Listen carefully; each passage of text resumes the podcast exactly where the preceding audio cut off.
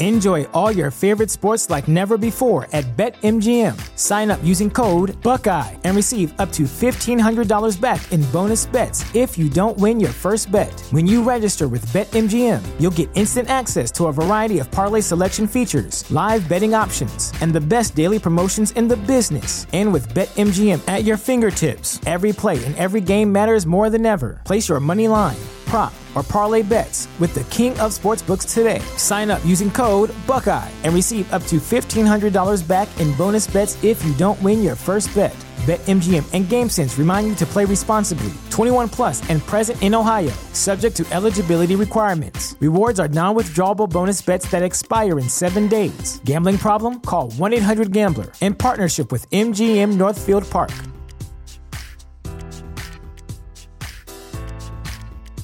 What's the easiest choice you can make? Window instead of middle seat? Picking a vendor who sends a great gift basket? Outsourcing business tasks you hate? What about selling with Shopify?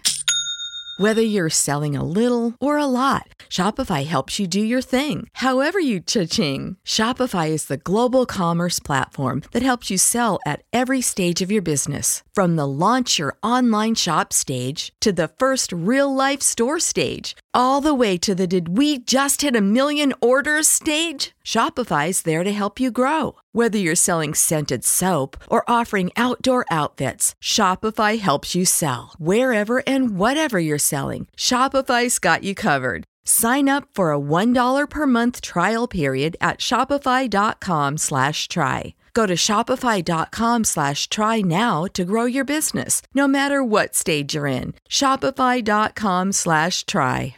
Бывает такое, что у нас есть задняя дверь, типа черный ход. Я выхожу на улицу, мне надо время. Если, например, мама нету с нами на мероприятии, то я ей могу позвонить. Она со мной немножко разговаривает. Я чуть-чуть дышу и потом возвращаюсь к людям.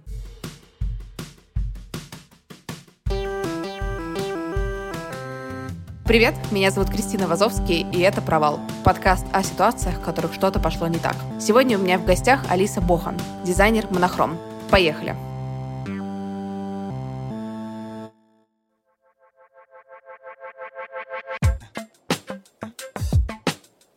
Я горжусь провалом.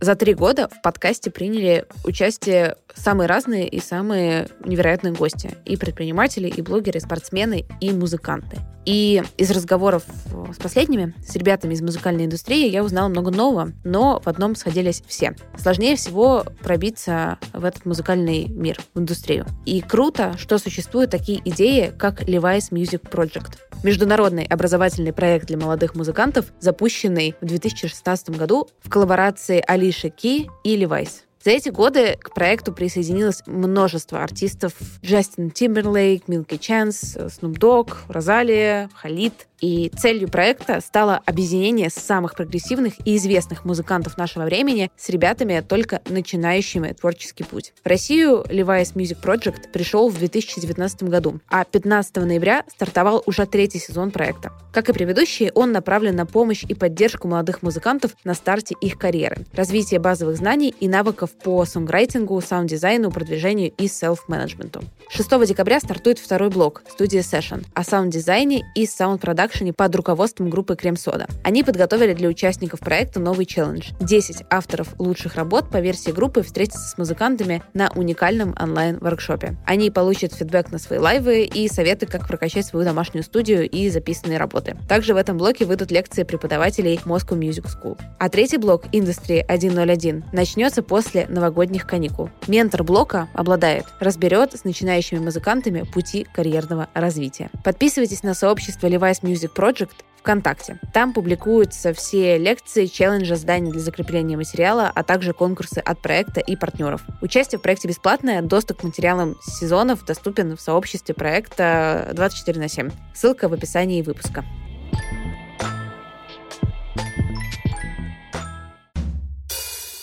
Алиса, привет! Привет. Я тебя представила как дизайнера. Ты сразу как-то этот лейбл для себя приняла? Или было моменты, годы, когда ты такая, типа, дизайнер — это кто? На самом деле были годы, я даже могу больше сказать, что даже, наверное, меньше, чем полгода, как я не то что разрешаю, ну, типа разрешаю сама себе так себя называть. Я к этому только недавно пришла. До этого всегда, когда мне говорили, что ой, ну вот, вы же дизайнер, вы же там вот дизайнер-дизайнер, а у меня всегда внутри такая была как будто какая-то преграда, какой-то ступор, что ли, что я говорила, не-не-не, подождите, я не дизайнер, не-не-не, я стилист, вот дизайнер это там Маккуин, а я просто мимо шла. И вот реально меньше, чем полгода, как я разрешила себя так называть. Почему именно полгода назад? Плюс-минус назвала, то есть, может, и меньше. Я, честно говоря, прям четко не вспомню, когда это случилось, но я просто разговаривала с моей близкой подругой, с Верой Брежневой, и она мне говорит, слушай, и вот мы затронули эту тему, и она говорит, слушай, вот прикинь, я сейчас чай пью из чашки, из белой, ну, вообще просто обычная чашка. И говорит, как ты думаешь, ну, типа, ее же кто-то придумал, она же, типа, не с неба мне в руку свалилась, правильно? Я такая, ну, правильно, наверное, да. Она говорит, ну, ну а кто ее придумал? Я говорю, ну, блин, не знаю, дизайнер, наверное, какой-то. Она говорит, вот представляешь, даже, блин, какую-то обычную белую чашку придумал дизайнер. Ты, типа, же придумаешь вещи? Я говорю, ну да. Значит, ты тоже дизайнер. Короче, таким методом тыка в белую чашку мы выяснили, что я все-таки дизайнер. А ты предприниматель? Да. Мне кажется, даже я больше предприниматель, чем дизайнер. Во мне какая-то есть эта жилка, она мне от мамы досталась. Тебе легче вот этот вот какой-то лейбл принять на себя предпринимателя? Или тоже с этим есть какие-то вот, когда ты не очень комфортно в нем себя чувствуешь? Если честно, мне с психологом надо проработать, но мне вообще, в принципе, говорить, что я там в какой-то области молодец, мне очень тяжело. Вот у меня вот этот синдром самозванца, он у меня прям на коне едет и саблей машет. Поэтому мне тяжело. Блин, а как тебе кажется, что откуда идет, почему про какие-то вещи легче себя хвалить, или вообще в целом, почему тяжело так всем себя хвалить? Ну или не всем, но много кому? Да, кстати, не всем. Я знаю очень много людей, которые делают два с половиной шага, но рассказывают, что проделали какой-то колоссальный путь. Я могу только за себя ответить. Как, наверное, в принципе, и все, наверное, из детства идет. Я не знаю. Честно, я пока это еще не проработала в себе. А какая у тебя была культура как раз похвалы в семье, что там ты должен что-то экстраординарное совершить, и только тогда молодец? А просто нормально не работала или как-то по-другому? Кстати, какой хороший вопрос. Блин, я что-то плохо помню. Я почему-то вообще свое детство очень-очень плохо помню. Я помню, что у меня была очень строгая бабушка. Нас отвозили с сестрой моей двоюродной на Украину к бабушке, и мы там должны были выполнять какие-то, ну, какую-то работу. Типа застелил кровать ровненько, прополол грядки, убрался, там еще что-то сделал. И у меня прям это было супер строго, как на Украине принято. Ты застилаешь кровать, там 10 подушек по бокам, покрывала, вся вот эта вот э, вышитая какая-то штука еще сверху лежит. И бабушка заходила к нам в комнату и вот так вот прям вниз смотрела, покрывала и пол, они должны были быть параллельные. И подушечки должны были идеально быть взбиты и идеально сложены. И если это было не параллельно, параллельно у нас так вот жух, скидывалось все с кровати и типа заново застилаешь. Наверное, Короче, мне надо было делать что-то прям супер хорошее, чтобы меня хвалили. А ты сама по натуре ты какой человек? Ты типа супер-супер аккуратный или ты такая королева меса? Я вот второе. У меня такими наплывами бывает. То есть я под. Вот вчера, например, у меня было такое настроение, я прям выкинула пол дома, я разбирала гардероб. Вот если на меня находят, то я вообще отпидаю каждый сантиметр. Но вот в целом я, наверное, больше такой художник. Творческий беспорядок — это мое. Мама у тебя тоже такая супер конкретная, супер четкая, супер аккуратная? Нет, у меня мама тоже раздолбай, даже больше, чем я, мне кажется. Мам, надеюсь, ты это не слышишь. Просто всегда очень, знаешь, интересно про как раз детство. Мне очень э, откликается то, что ты говоришь, потому что у меня была тоже такая бабушка довольно конкретная и гораздо более свободная мама, на которую гораздо больше похожа, чем на бабушку. Да, да, да. Вот я тоже абсолютно. Я тоже как мама. А как тебе было, собственно, проводить там целое лето с бабушкой, которая прямо какая-то, знаешь, на другом спектре, чем ты, понимание того, как жизнь жизнь? Если честно, вот у меня почему-то такие воспоминания, что меня прям как будто бы постоянно туда отвозили. Хотя мама говорит, что это не так. Что типа меня отвозили там пару раз, но в моем сознании отпечаталось, что я типа вечно там была, что я всегда была у бабушки, что мама уезжала, и я очень плакала. Для меня это была супер трагедия вообще. Я без мамы, мне было очень плохо. Но мама говорит, что такого не было. Кто-то из нас, блин, врет. Но бабушка, к сожалению, уже не с нами, поэтому уточнить я точно не могу. Придется либо маме поверить, либо верить в свою историю. Но вот я помню, что меня оставляли, что я плакала очень, я очень переживала. У тебя же дочь есть, правильно? Две, да. Одной восемь, у нее скоро будет день рождения 3 декабря, а второй три с половинкой. Есть ли какие-то штуки, которые ты в себе видишь, да, когда ты стала мамой, когда ты стала мамой два раза, о том, что вот, блин, вот это от моей мамы или от моей бабушки во мне? Блин, отношение к работе это у меня и от бабушки, и от мамы. Если честно, мне очень, с одной стороны, грустно это признать, а с другой стороны, ну что я могу с собой поделать? Ну вот такая у меня натура. Я когда родила ребенка первого, я ровно через месяц уже начала работать. Я работала стилистом, и вот я таскала ее с собой на съемки, она у меня в люльке постоянно спала, там на съемках клипа, на съемках э, фото, видео, всего. Но это у меня была необходимость как бы жизненная, но если прям уж честно, то где-то в глубине души я себе признаюсь, что мне просто нравилось тем, чем я занималась занималась. А вот когда у меня родился второй ребенок, я чуть позже, конечно, начала работать, но у меня не было необходимости. Значит, наверное, признаюсь себе, что просто мне это нравится. Очень прикольно, потому что тоже у меня похожая история, что у меня мама очень любит работать, например. Ну, просто она такая, типа, именно строит карьеру туда голи. Да, да, да, вот у меня такая же. Конечно, знаешь, у меня есть какое-то ощущение обиды, какой-то детской из детства, да, что, типа, блин, тоже, типа, там оставалась бабушкой, что-то, что-то, что-то, но при этом я понимаю, у меня сейчас нет детей, но когда я думаю о каких-то каких-то текущих своих потенциальных детях, я понимаю, что я бы тоже по-другому не смогла. И здесь, кажется, какой-то такой тоже конфликт, что есть как будто картина идеальной матери, и ты понимаешь, что ты в нее не вписываешься. Я себя, честно говоря, виню за это, что вот я не вписываюсь, но я разговаривала с психологом, и она мне сказала, что вот вы знаете, просто у меня есть примеры, когда мамы прям вот 24 часа с ребенком, как курицы, ну это намного хуже, но при этом они параллельно в телефоне, параллельно там что-то делают. Так вот, мне психолог сказал, что лучше не количеством брать, а качеством, что лучше с ребенком проводить полчаса, час в день времени, но ты целиком посвящаешь это время ребенку ребенку, что ты не сидишь параллельно в телефоне. И вот мне так кажется, конечно, что вот я как-то нашла вот этот баланс, что я, честно, не каждый день я это, мне удается это делать, но периодически я провожу с детьми качественно время и потихонечку пытаюсь в себе изжить вот это вот э, чувство, что я плохая мама. Надеюсь, скоро изживу совсем. А у тебя есть какие-то примеры, не знаю, там, подруг, знакомых, у которых вот этого ощущения нет, что они плохие матери? У меня есть одна девочка, не прям подруга, она просто моя очень хорошая знакомая, тоже из Зеленограда. Вот у нее родился пятый ребенок. Мне кажется, что она думает, наверное, что она супер хорошая мама. Но она и правда клевая мама. Ну, у кого-то прям призвание быть прям чистой мамой, а у кого кого-то призвание какое-то другое, наверное. Ну, блин, пять детей я бы, наверное, не смогла. Респект и уважуха вообще таким людям.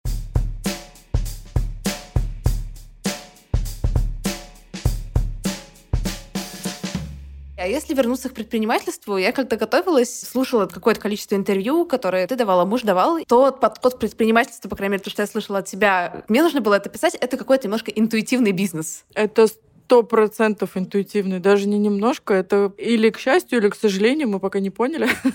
ну, раз у нас все пока получается, значит, наверное, к счастью. Но это сто процентов интуитивный. Пока что мы не достигли того уровня, когда мы такие, типа, суперпрофессионалы, все просчитали и знаем на будущее, что будет. Я, блин, только сегодня вот узнала, что примерно меня ждет в ближайшие там несколько дней. У тебя вообще есть какая-то тревога насчет работы? Конечно. Тревога — это вообще не то слово, которое ко мне можно применять. У меня сразу же коллапс, мир рушится, все, мы все умрем.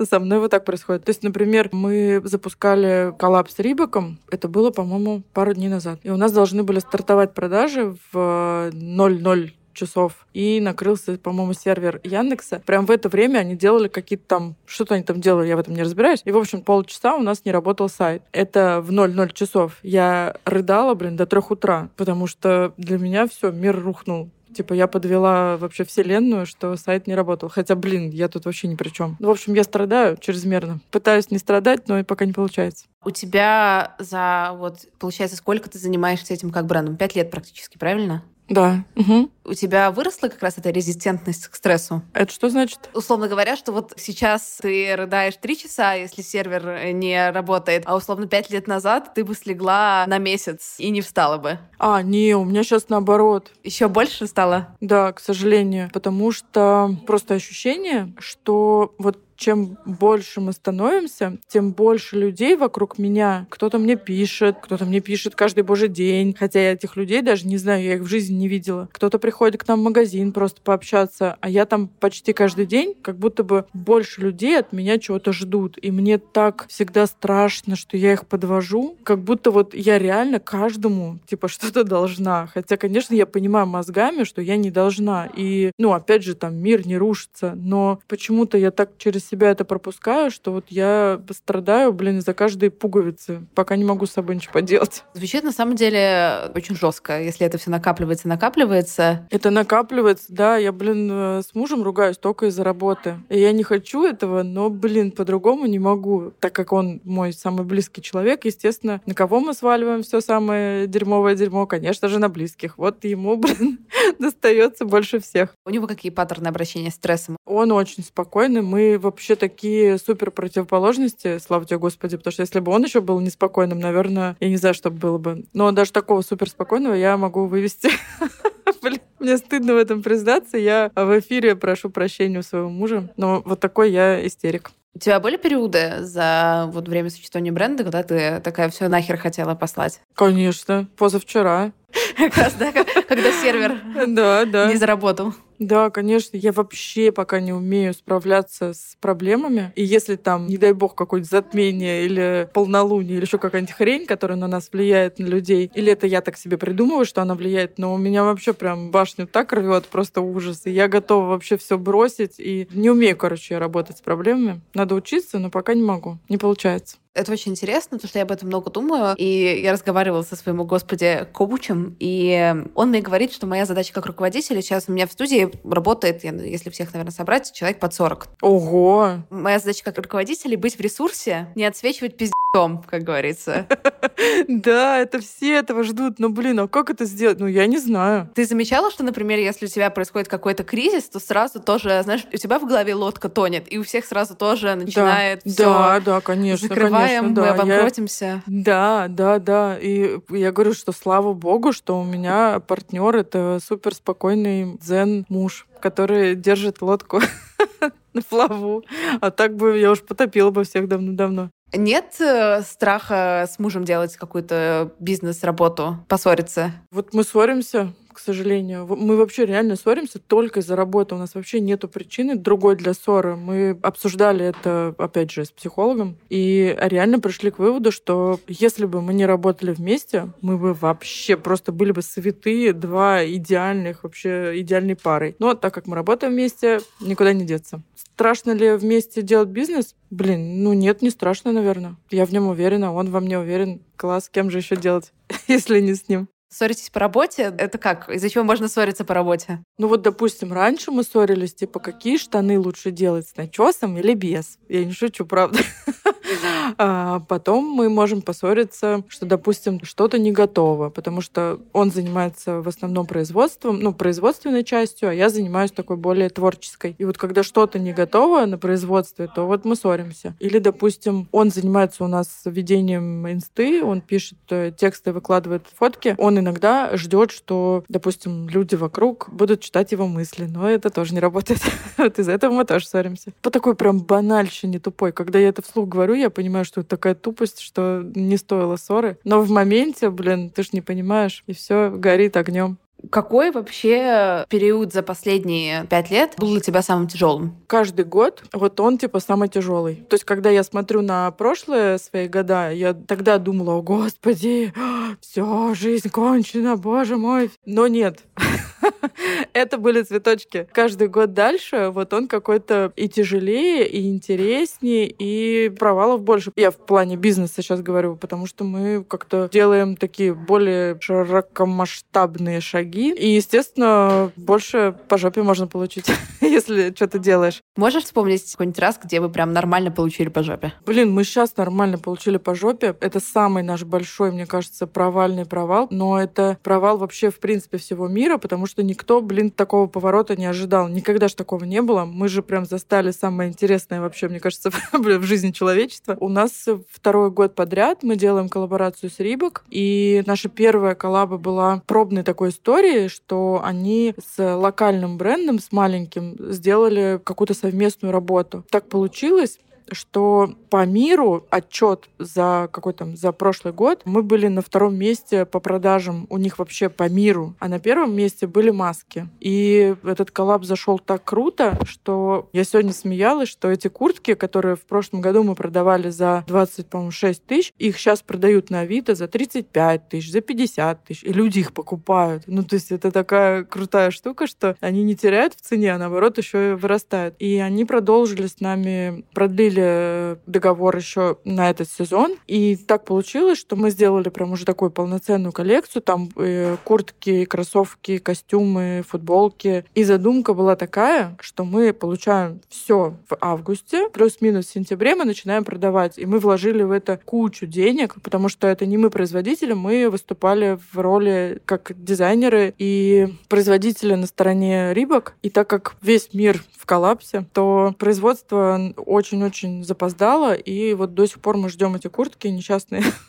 Все страдаем из-за этого. Но если честно, то, как ты рассказываешь, звучит как ситуация, на которую ты не очень могла повлиять. Конечно, а что я могу сделать? В общем, если мы сейчас зайдем в магазины Nike, Adidas или Reebok, то на полках мы увидим кроссовки не так, как типа летом было, да, или в прошлом году, что ты заходишь, и там 300 вариантов кроссовок и 500 тысяч еще там чего-нибудь. А сейчас ты заходишь, заходишь, и там просто поскребли по сусекам на складах, вот типа что было, вот они это представляют как ассортимент. Потому что заводы у Nike, у Reebok и у Adidas, они во Вьетнаме. Там все настолько встало, что ни у кого нет вещей. Не только у нас. Никаких новинок и никаких там новых кроссовок и ничего. Мы сейчас получили только часть коллекции, трикотаж и обувь, а куртки — это на другом заводе, который тоже находится во Вьетнаме, но который еще не начал работу. Вот мы, блин, сидим, ждем. И никто не может точно сказать, когда это все прекратится, потому что, ну, так же, как, собственно, у нас, когда нас закрывали вот первый раз на карантин, никто же не давал нам каких-то четких ответов, когда нас выпустят. И вот там то же самое. Поэтому, блин, никто повлиять не может. При этом любопытно, что ты воспринимаешь это как какой-то свой провал. Конечно. Я это воспринимаю как свой вообще, блин, личный, потому что очень много людей мне лично пишут, что это у вас такой маркетинг, это вот вы так специально задумали. Типа я лично взяла, блин, в заложники эти куртки несчастные, сижу и жду и набиваю себе цену. Хотя как бы это мы свои деньги туда вложили. Нам вообще самым первым очень интересно было бы их пораньше бы продать. Но нет. Вообще ранят все эти комментарии людей из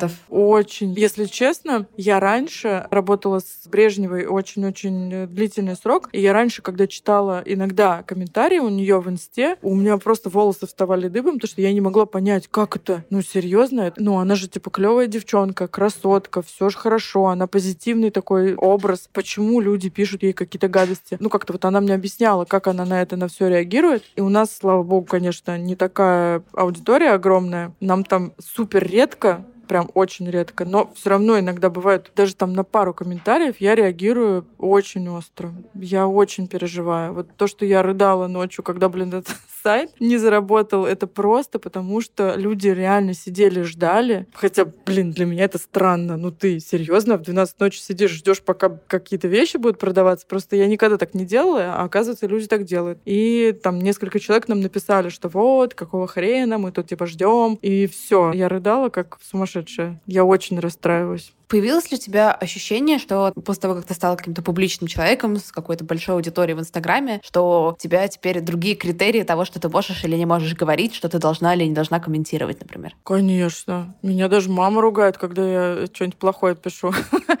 Раньше я могла вообще не выбирать выражения, а сейчас, во-первых, я что-то пишу или не пишу, ну, не потому что там какая-то аудитория или еще что-то, а потому что я точно знаю, что на меня подписаны одноклассники моей дочки восьмилетней, поэтому я плохими словами уже не могу ничего писать. Но да, я сейчас, конечно, слежу за, за базаром, потому что мне иногда прилетает, когда я чрезмерно эмоционально, мне прилетает, что ай-яй-яй, уберите.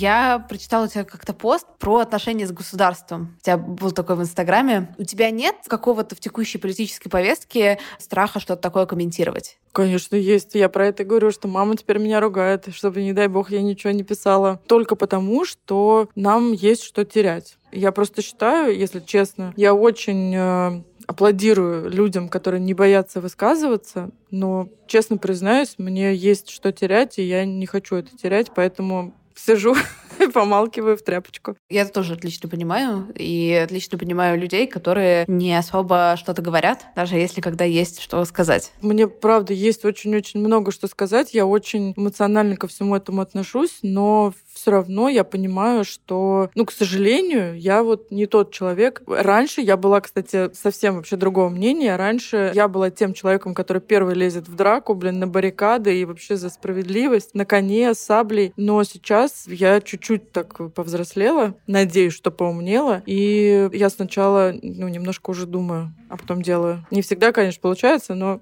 стараюсь. Как тебе вот эта вот Алиса, которая не говорит то, что думает и за правду, да, с шашкой, а которая так, ну, мне есть что сказать, но я лучше не буду, потому что как тебе с этим, с собой-собой? Очень, на самом деле, редко. Я чаще всего я говорю сразу же то, что думаю, потом получаю по жопе за это. Но в плане именно, я только сейчас про политику, я стараюсь вообще никуда не лезть, потому что, во-первых, если уж прям честно, я в этом особо не углубляюсь в материал, я в этом не так разбираюсь, чтобы куда-то лезть и что-то высказывать. Это я чисто про политику. Во всех остальных вопросах я не молчу. Знаешь, есть, э, наверное, какие-то твои знакомые, если супер жестко делись, какие-то публичные, они делятся на два таких лагеря. Те, которые со всеми имеют хорошие отношения, пофиг то, что думает, но я буду дружелюбно, позитивно, нейтрально и так далее. И есть те, которые разносят, вот как чувствуют, так и делают.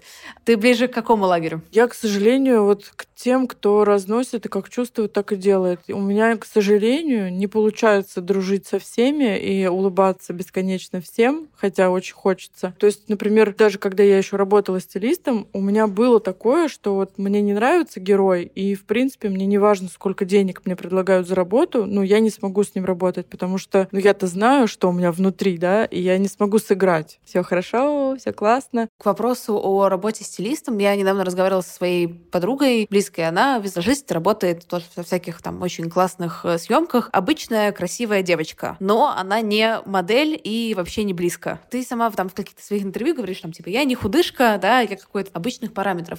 У тебя была когда-то рефлексия по поводу того, что, блин, вокруг все такие красивые, а я какая-то такая не такая, какая должна быть? Конечно. Естественно, я же почти 15 лет работала среди красоток. Ну и сейчас продолжаю. У меня такое было, наверное, всегда. И сейчас такое есть то, что сейчас супер модно говорить про бодипозитив, да, типа принять себя, любить себя такой, как это есть. Короче, у меня это вообще не работает. И я вообще не знаю, как это, где там эта кнопка, чтобы ее включить, чтобы вот это у меня заработало. У меня этого нет. Все жду, когда я стану такой, как мне бы хотелось. Пока, наверное, раз я этого прям не делаю, да, не бегу в спортзал, наверное, меня и так все устраивает. Либо, блин, короче, сложно мне об этом говорить. Мне кажется, это у меня какой-то триггер, что вот я себя не принимаю. Мне все не нравится, чисто внешне. Как это выражается такая? Ну вот я завтра пойду в спортзал, перестану есть булки, еще что-то, еще что-то. Я только об этом думаю, но не делаю. Потому что завтра я нахожу себе оправдание, что, блин, ну я же вот опаздываю, я же, у меня там столько дел, не успеваю заниматься собой. У меня есть тоже такая история, и я просто как раз недавно думала, блин, сколько же туда энергии уходит просто вот на эту рефлексию, что завтра можно, пожалуйста, без булок.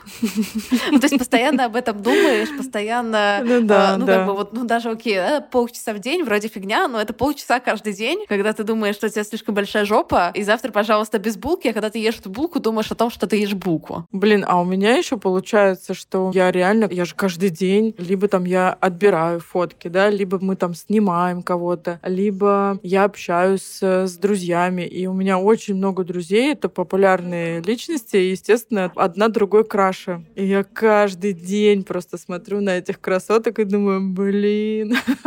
Может быть, кстати, поэтому я делаю оверсайз одежду, потому что, наверное, это такой мой способ скрыться от э, внешнего мира. В этом есть какое-то ощущение empowerment? Возможно, я не права, да? Ну, как бы девочка из Зеленограда, да, которая не считает себя очень красивой, и вот, да, я в Москве, у меня супер классный бренд, я в этой всей модной тусовке, я самая классная. Есть ощущение, вот, что ты отыгрываешься за эту Алису, как бы 16-летнюю в Зеленограде? У меня вообще, если уж прям честно и откровенно, у меня не то, что я там из Зеленограда, я вообще из деревни. Я родилась на Украине, я украинская девочка, которая, блин, умеет топить печку, с которой не общается папа. И я раньше, я помню, я ехала по набережной Кремлевской и стояла в пробке возле Кремля на своей тачке. Я ехала со своей работы в свою квартиру, и мне так всегда хотелось, чтобы у меня машина была красная. И, естественно, я прям ехала и ловила себя на мысли, что, блин, я вообще, если бы кто знал вообще, где я родилась, ребята,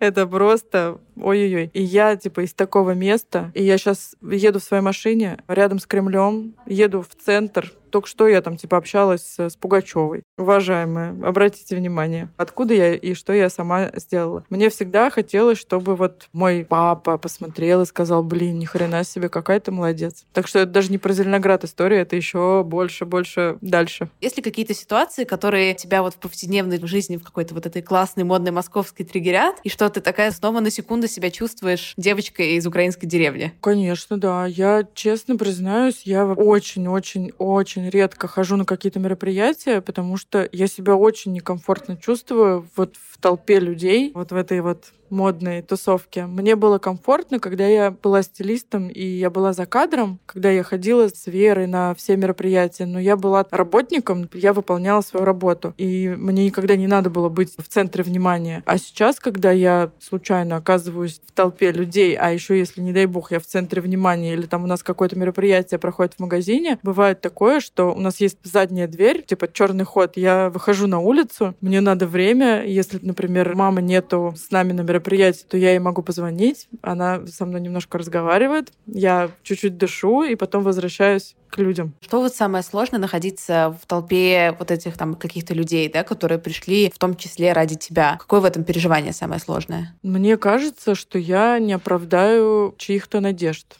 А как тебе кажется, какой бы эти люди хотели тебя видеть? Худой, красивый, веселый. Ты говоришь, во мне это прям супер отзывается, потому что тоже, когда я прихожу куда-то, например, вот я редко бываю в Москве в месяц, и каждый там у меня, когда я приезжаю, у меня каждый день какие-то мероприятия, я куда-то хожу. И ощущение, что нужно натянуть на какое-то, ну, типа, да, очень да, счастливое да. выражение лица. Похрен, что ты спал пять часов, похрен, что тебе эти какие-то незнакомые люди, которые нарушают твое личное пространство, которых ты не хочешь видеть вообще в этой жизни сегодня особенно, но почему-то нужно быть какой-то классный, веселый, позитивный. Они же потратили 37 рублей на метро, чтобы доехать, условно говоря. Но я сейчас, ну, как бы это я говорю с какой-то такой своей как раз раздраженной, усталой, мерзкой частью, да, но это же тоже я. Поэтому я тебя понимаю, что вот если я кому-то случайно, знаешь, не то, что нахамлю, ну даже, ну не улыбнусь, скажем так, так бы широко, как бы мне хотелось о себе думать. А потом еще думаю весь вечер, что, блин, человек же приехал, человек хороший, человек ради тебя, нужно было постараться. Что мне стоило еще пошире улыбнуться и спросить еще как ну, мама, да. как дети.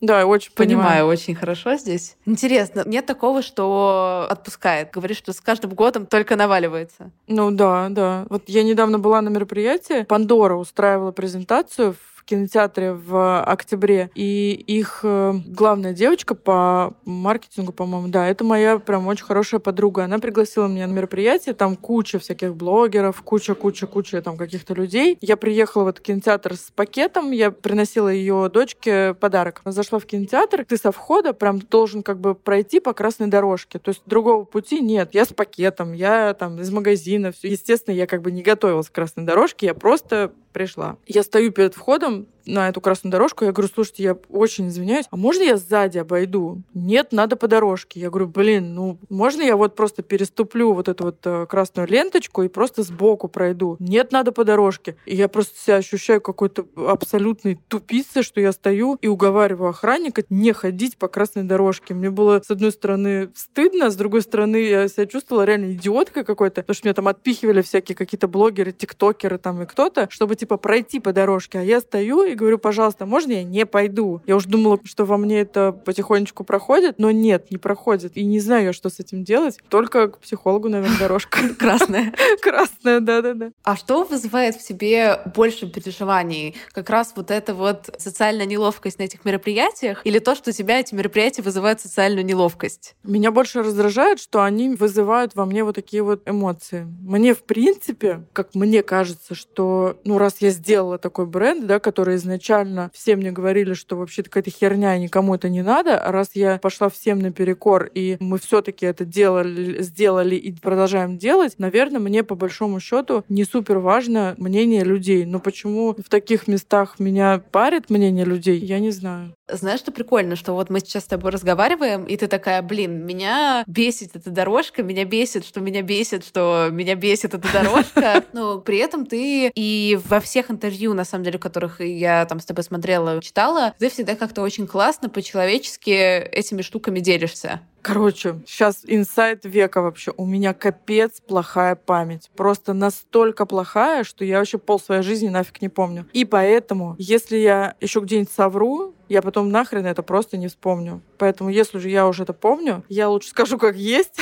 потому что просто потом второй раз я также не совру. Вот такой инсайт. Когда этичность происходит не из хорошего места, а просто из понимания своих слабых сторон. Ну да, блин, зато правда. На самом деле для меня самое удивительное, знаешь, ну когда я думаю, как-то переживаю про какие-то свои штуки, я думаю, ну ладно, у меня-то есть поводы переживать, но вот, условно говоря, у Веры Брежневой, воображаемой, у нее-то точно все в жизни хорошо. Я так тоже каждый раз думаю, каждый раз так думаю, а потом, блин, с кем-нибудь случайно там пересекусь или заведу о чем-то разговор, и мне человек говорит, блин, да, у меня там вот то-то, то-то. И я такая, «А, Серьезно? И у тебя такое вот? Блин, ничего себе. А я-то думала. Так оказывается, что вообще у всех у нас все то же самое, и даже артисты боятся выходить на сцену, как ни странно. На самом деле очень круто то, что ты рассказываешь, потому что, правда, кажется, что я успешная, там у меня, не знаю, пятое, десятое, значит, э, что переживать из-за какой-то фигни, вроде то, что я на красной, да, конечно, на красной конечно. дорожке с пакетами. Мы недавно встречались с девочкой из Мари Клер, мы когда с ней договаривались о встрече, она говорит, вот я приду, это что там с нашим то ли маркетинг-директором, то ли там с кем-то. Я такая, да, да, хорошо, все, мы договариваемся о встрече в ресторане, я прихожу, и она приходит, и она говорит, ой, я думала, вы придете с э, пиар-менеджером, с маркетинг кем-то из там кем-то, кем-то, кем-то. И я такая, «Э, ну, наверное, это я. Эти все люди. Она говорит, а, серьезно, я думала, что вот у вас там в офисе там 200 человек. Нет, у меня даже стола нет. В эти моменты ты что чувствуешь, когда девушка ожидает 6 пиар-директоров с тобой? Я, с одной стороны, чувствую, что, о, ни хрена себе, мы крутые ребята, если мы вызываем такие чувства у людей, что люди думают, что мы там какие-то супергиганты, и у меня тут 38 помощников вокруг, а это не так. Ну, значит, мы молодцы нет переживаний, что вот сейчас интуитивный подход работает, но в какой-то момент вот эта вот чуйка закончится или перестанет быть такой же четкой, как сейчас? Конечно, конечно, есть. Я каждый день об этом думаю. Допустим, я предлагаю что-то, мы делаем какой-то образец, да, или там запускаем какую-то новинку, и я каждый раз думаю, что, господи, а вдруг, а вдруг люди скажут, что это все ужасно, а вдруг это не пойдет, а вдруг там какое-то принятое решение будет неправильно. Конечно, есть. Я же, блин, не робот. При этом пока направление все равно на интуитивный бизнес сохраняется. К сожалению, да. К счастью, может быть. А может, к счастью. не знаю. Если прям честно, у меня просто нету какой-то прям вот очереди из э, каких-то супер-пупер директоров или кто там принимает решения. Может быть, если бы она стояла, может, мы бы кого-нибудь взяли, и кто-нибудь нам бы сказал, делает так-то, так-то. Но все равно в конечном итоге, как показала практика, что вот как мы чувствуем, так оно и как-то и клево все получается. На самом деле это меня, терпеть не могу слово, вдохновляет, но очень сильно тоже вдохновляет, потому что у меня был целый сезон с предпринимателями разными и разного размера, разных разных направлений, но каждый реально дрочит как хочет.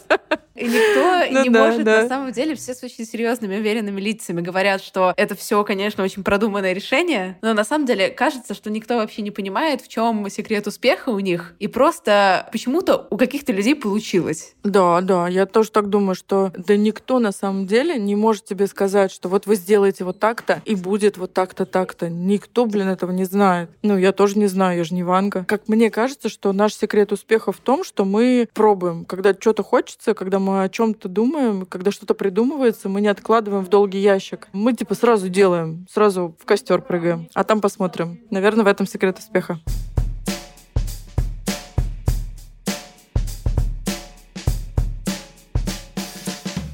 Есть ли какой-то маленький или большой, смешной или грустный провал, которым ты бы хотела поделиться напоследок? Большой провал. Мне недавно писала девушка просто за советом бизнес-консультации. Я говорю, слушайте, бизнес-консультации я не даю, просто я не знаю, что это такое на самом деле. Но, ну, как бы, если у вас есть какой-то вопрос, давайте я попробую на него ответить. Она запустила свой какой-то бренд, ну, начинает запускать. И вот э, отшила образец какого-то пиджака на каком-то производстве. И когда отдала в тираж, что-то там у нее не получилось. И то ли 5, то ли там семь пиджаков. В общем, что-то ей испортили. И вся она в расстроенных чувствах, что вот, ничего не получается, все рушится, никакой бренд ничего не создается. Я говорю, слушайте, вы думаете, что вы на начальном этапе, первый раз, что вот у вас должно было все получиться, я вам сейчас скажу, как это бывает в жизни. У меня на складе лежит где-то, наверное, 150 примерно, плюс-минус пиджаков из э, супер дорогущей шерсти, потому что мы отдали на подряд еще до начала пандемии, чтобы нам отшили, просто потому что мы сами уже не успевали. И нам сделали супер клевый образец, мы прям были в нем супер уверены. И все, я отгрузила туда всю ткань, всю фурнитуру, все-все-все. Кучу денег мы за это заплатили, но во-первых, началась пандемия, у них заболел там кто-то. И я такая, блин, ну, конечно, я вхожу в ваше положение, естественно, заболел, я подожду. Закончилась пандемия. Почти год мы ждали пиджаки, которые теперь у меня лежат на складе. Мы не можем их продавать, потому что проклеили там как-то неправильно ткань. И вот у меня 150 бракованных пиджаков на очень-очень много денег. Вот такой супер провал. К чему я все это говорю? К тому, что даже когда уже ты типа вроде умный и вроде бы уже все у тебя настроено и отлажено, все равно будет какая-то жопа.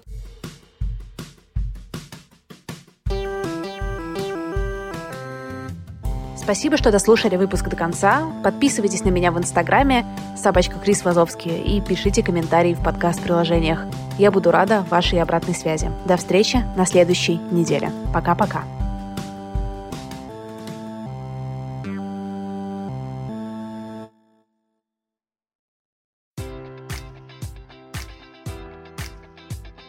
Enjoy all your favorite sports like never before at BetMGM. Sign up using code Buckeye and receive up to $1,500 back in bonus bets if you don't win your first bet. When you register with BetMGM, you'll get instant access to a variety of parlay selection features, live betting options, and the best daily promotions in the business. And with BetMGM at your fingertips, every play and every game matters more than ever. Place your money line prop, or parlay bets with the king of sportsbooks today. Sign up using code Buckeye and receive up to $1,500 back in bonus bets if you don't win your first bet.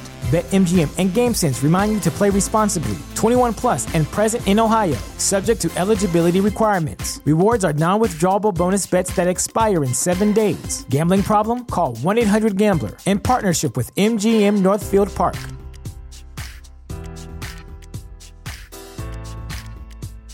This is the story of the one. As head of maintenance at a concert hall, he knows the show must always go on. That's why he works behind the scenes, ensuring every light is working, the HVAC is humming, and his facility shines. With Granger's supplies and solutions for every challenge he faces, plus 24 7 customer support, his venue never misses a beat. Call quickgranger.com or just stop by. Granger, for the ones who get it done.